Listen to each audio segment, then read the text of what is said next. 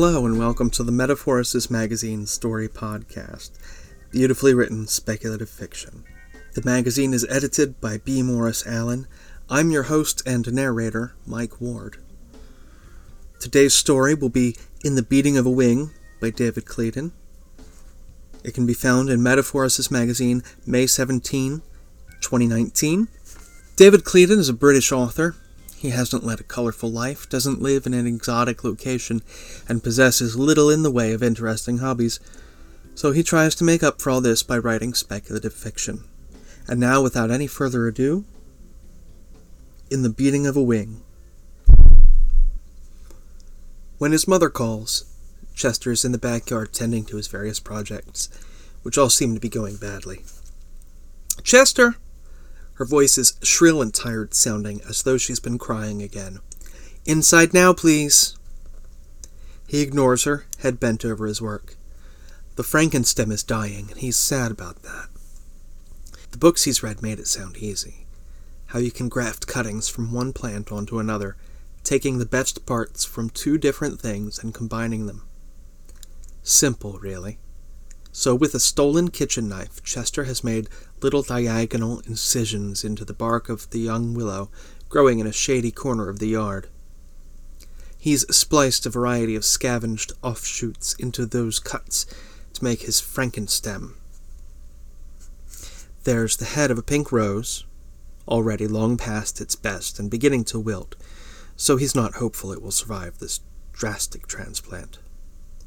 The sticky tip of a sweet chestnut flower, the rootstock of a petunia dug up from his mother's window box, and his personal favorite, a bramble thorn with wickedly sharp point. Threads of cotton teased from his fraying t shirt bind each of the grafted items in place. The result isn't pretty, but that was never the point. He wants to see what survives and what doesn't. Only it's been a few hours now, and the Frankenstem graft looks pale and limp, browning at the, their cut edges. Even the willow has begun oozing sticky sap from its wounds. Chester! Louder this time, her patience ebbing. The yard is a safe haven, more so than the house. Although the house is familiar, and that's good, of course, it often has people in it. The kind of people it attracts are mostly his mother's friends, exactly the kind Chester dislikes. All they seem to want to do is talk. Some of them even wants to talk to him. Not that he replies. His mother despairs of him because he won't talk to her. To anyone, in fact. It's been 261 days since Chester last spoke aloud. Mostly he has nothing that needs saying, and now it's become one of his experiments. He's curious how long is it possible to go without talking? Can he live his whole life this way? He doesn't think he will, but it's an interesting experiment all the same. Of course, some of his experiments turn out better than others. His taste experiment, for example, when he sampled every type of living plant he could find growing in the yard, carefully recording the outcome. The results were interesting, but he was sick for three days after. Chester, are you ignoring me? A tiny moth brushes against his face, tickling his skin. It alights on the Frankenstem and starts climbing upwards, stopping every few steps as though inspecting Chester's work. Its wings beat a frantic rhythm, the sound of paper fluttering in the breeze. There are dozens of them in the yard. His mother's friends complain about them all the time. What if they turn out to be dangerous? Suppose the mutation spreads? Something ought to be done.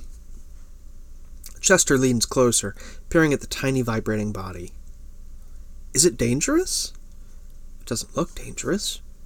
It's just a moth, barely the size of his thumbnail. A bullet shaped body, vaguely triangular wings. He's read up its Latin name, Lymantria dispar, the gypsy moth. In pictures, they look like speckled brown, but this one is a crisp white, as though the creature has been fashioned out of icing sugar. A mutation has occurred in the species, fundamentally changing it right down in its DNA, the scientists are saying. Engineered is a word that gets used a lot, but it's a mystery who the engineers might be, or their purpose. He's listened to the wilder theories discussed on the late night TV channels when he's supposed to be asleep. Clandestine government laboratories with their gene editing programs, or secretive terrorist cells creating some kind of a bioweapon, or alien spores drifting across the cosmos. Chester likes to lie in his bed at night, imagining a world so far away its sun is not even a faint prick of light in our night sky. The beings who inhabit this system carefully select some desolate, icy world, impregnate it with their engineered virus, until it takes hold in every crack and pore, like a farmer sowing a crop. Then they explode that world into a billion pieces, an expanding sphere of debris, each a messenger to the waiting stars. A long time passes, but the originators understand what it means to be patient. Sooner or later, these long dormant icy fragments will be woken from a millennia long slumber. He imagines one such fragment nudged by the chance perturbations of celestial mechanics. Finally tickled by the sun's warmth, it sloughs off an outer skin of complex organic molecules.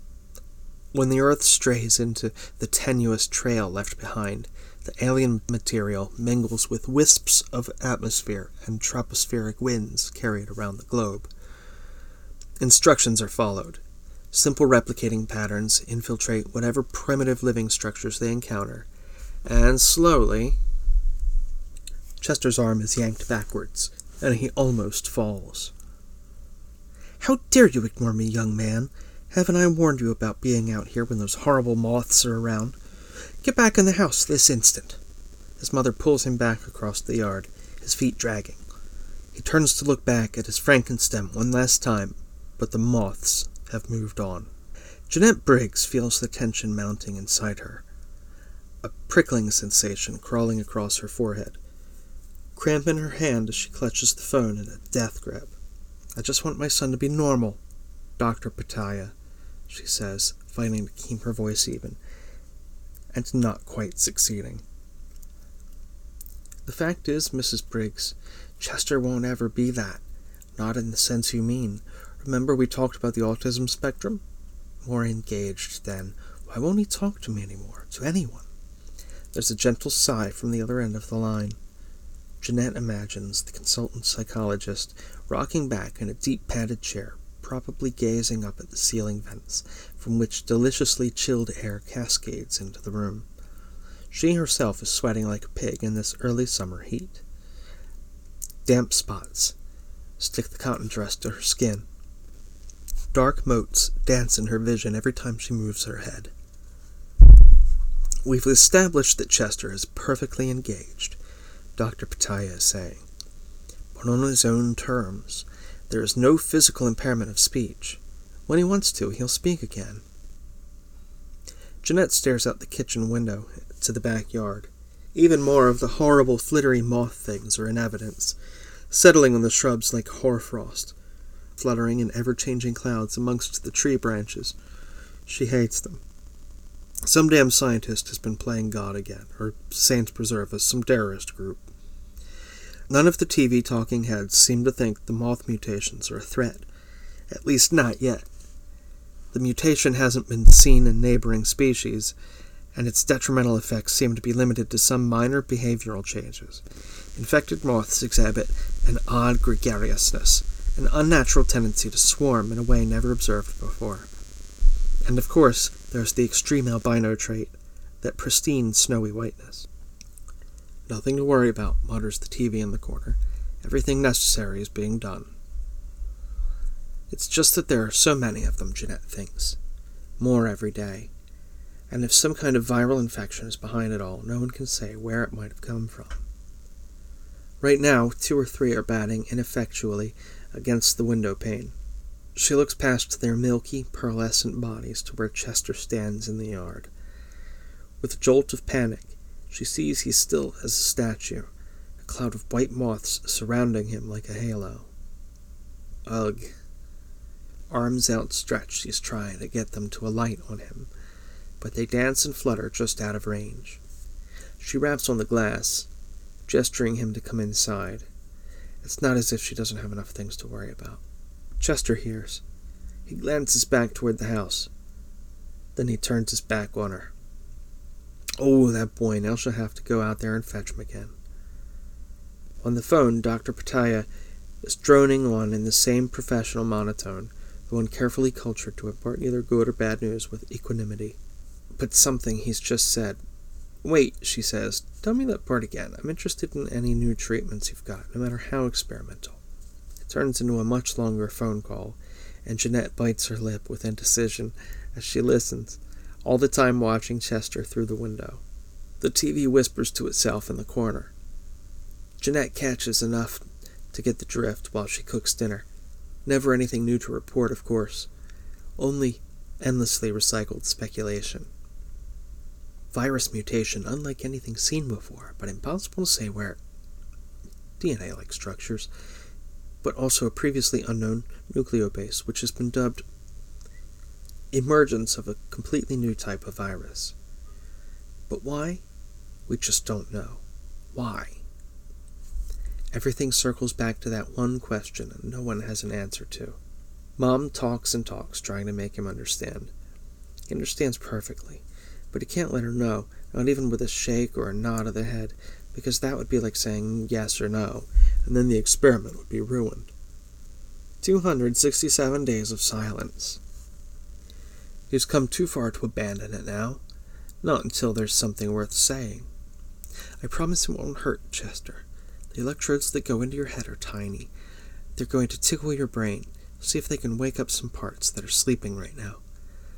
I know that sounds scary, but Dr. Pataya has promised it won't hurt. When it's all over, you'll feel so much better. You will feel. She stops before she can tell him how it will make him feel. Normal? Is that what she means? That's a word she's often used when talking with Dr. Pataya. Does he want to feel normal? Not if it means he can't do his experiments anymore. Not if it means he has to stop being himself. So the day after tomorrow, we're going to see Dr. Pataya in the hospital. Just for a few days. He'll take good care of you, and I'll be with you the whole time. Is that okay with you, Chester? No, it isn't okay. This is the closest he's come to abandoning the, the experiment. It's a real struggle. He wants to shake his head or scream out no. But he's put so much into this, he can't ruin the experiment now. Besides, Mom never used to listen to him before. Why would it be any different now? His mother bats away a moth that lands on his bedside lampshade. Ugh, horrible things. She'd be horrified if she knew that earlier. He opened his window wide, hoping a few of the transformed Lymantria dispar would be drawn by the warm bedroom light. They fascinate him. Through a magnifying glass, their bullet shaped bodies remain curiously fuzzy, like someone's rough pencil sketch. They always seem to be in motion, their wings beating in a blur even when it's settled. There's much more he must find out about them. Mom knocks the moth to the floor and steps on it. Body crunches and becomes a smear of whitish powder on the rug. Horrible things, she repeats. Chester looks at her, his expression unreadable. But he says nothing. Later that night, Chester hears the drones flying. Mom has closed all the windows, blocked up the fireplace. House sealed tight in the way the authorities have instructed. But she can't stop him watching from the window as the fine mist of chemicals falls like gentle rain. Again and again the drones fly complicated patterns above the city, breaking off now and then to refill at distant tanker stations before flying to the next sector. By morning, their yard is white with moth carcasses, like a weird kind of snowfall. It's impossible to step outside without treading on them. All dead, millions upon millions of them. Their bodies crunch underfoot and turn to a fine dust. Tomorrow, Mom tells him, is a really important day. A day he'll look back on and be glad of. A lie, but he's getting better at recognizing them. He wonders if he should run away, just for a while. It wouldn't be hard to stuff some food and clothes into a backpack and sneak out of the house. Where would he go, though? It's such a scary thing to think about. And the idea of going outside revolts him. It means trampling on a carpet of dead moths, and he couldn't bear that. So he stays in his room, doors shut, refusing to come out all day. Mom doesn't get angry. She brings his meals on a tray, smiling in that fake way of hers he's come to associate with her feeling guilty. He doesn't want to go to the hospital. He remembers Dr. Pataya, an overweight man with an unwavering gaze, smelling of stale sweat. He gave every appearance of listening intently to what Chester said, back before Chester began his experiment in silence. But moments later, it was all dismissed as an irrelevance. Nobody listens. Nobody ever sees things as they really are. And now everything's turning out wrong. Swarms of Lymantria have been wiped out in their millions. The Frankenstem experiment has failed. Through the window, you can see the willow drooping and forlorn in the corner of the yard. It was a stupid idea. You can't build something new just by bolting bits and pieces together. You have to strip things down to their basic components and build afresh. Should he abandon his other experiments too? He listens, making sure Mom isn't hovering outside his room like she sometimes does. Carefully, he opens the wardrobe door, removing a small offcut of willow. A tiny white moth clings to it, wings trembling. It may be the very last of the altered Lymantria. He offers it a morsel of food from his plate, but the creature seems frozen and moribund as though mourning the loss of its siblings. By supper time, its wings no longer beat. Gently, Chester strokes its tiny, delicate back. At his touch, the moth crumples into dust. He feels something then. There are things he dimly recognizes as descriptions of sorrow, hurt, and anger, all churning inside him like the drum of a kitchen washer. Even so, the emotions are cold and clinical, serving no purpose that he can see. He had expected more. Only his curiosity is undiminished. He stares at the remains of the Lymantria. On a whim, and remembering his ill fated garden taste experiment, he licks a finger, dips it into the gray residue, and puts it to his tongue. Does anyone know what space moths taste of? He senses a grittiness between his teeth, as though something has been ground down into its constituent parts but as for taste, all he can savor is the saltiness of his own skin. There was a hard rain that night. Not the quiet mist of drone sprayed insecticide, but a driving downpour pounding against shingles and running in rivulets to the gutters. It washes away the white dust remains of the moths, scouring the roads and sidewalks of their crushed bodies, almost as if they had never existed. Chester's not sleeping. Strange, flickery thoughts slide through his mind, like watching some bad stop motion film, all jerky and indistinct.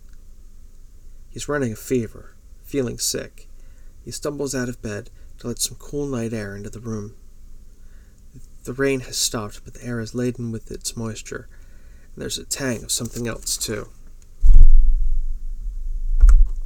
Before long, a dark shape flutters through the open window, alighting on the bed. Soon, two more join it. Their wing beats are just a blur. If he blinks rapidly, he can see flickering patterns of iridescence in their wings, like the spokes of a wheel in some old western that, that seem to turn the wrong way. More moths are arriving, streaming into the room. They aren't the altered Lymantria.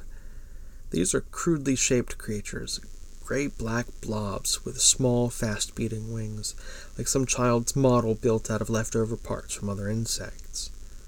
Franken moths? They swarm and pulse in odd shapes at the end of the bed, as more crowd in through the open window to join the swarm. Their wings make tiny, meaningless patterns. He blinks, trying to make sense of it, but the patterns dance and change too fast. Thoughts that are not his own run free in his mind. Ready? Yes, he says. And the voice he hears is barely more than a croak.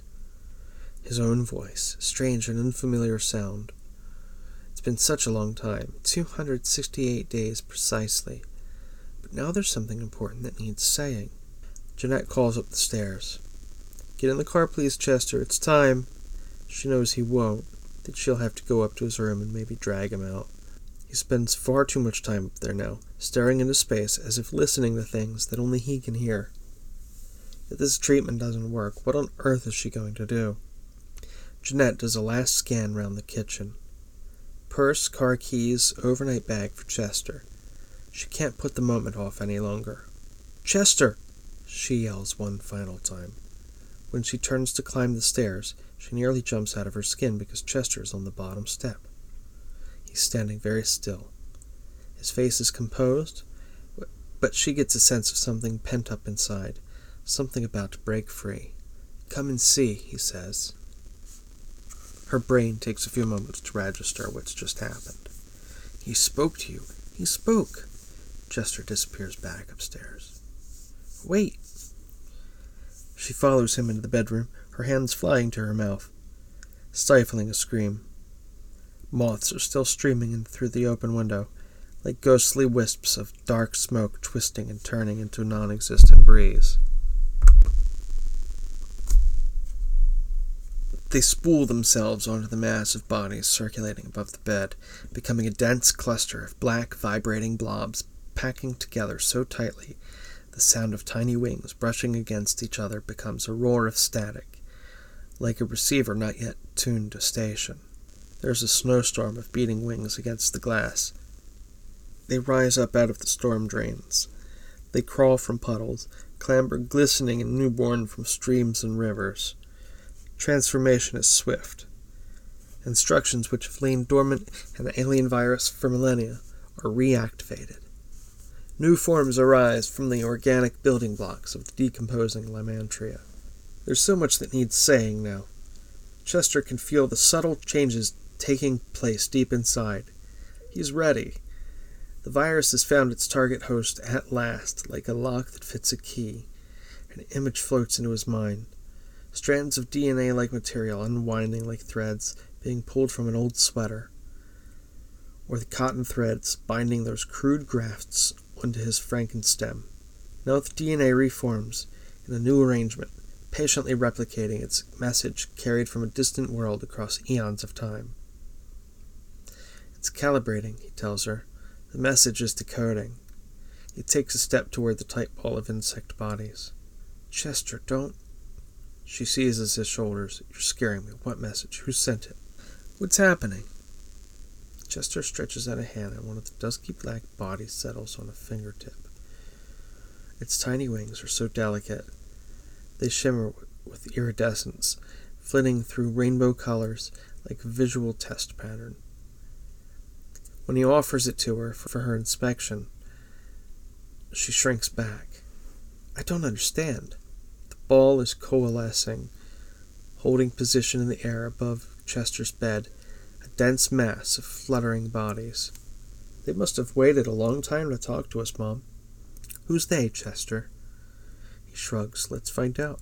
The wings begin to beat in time, a throbbing sphere built from the roiling mass of insect bodies.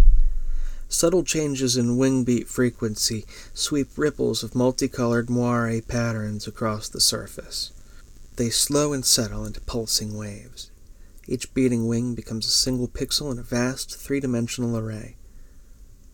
Chester laughs and claps his hands. Moving images begin to form.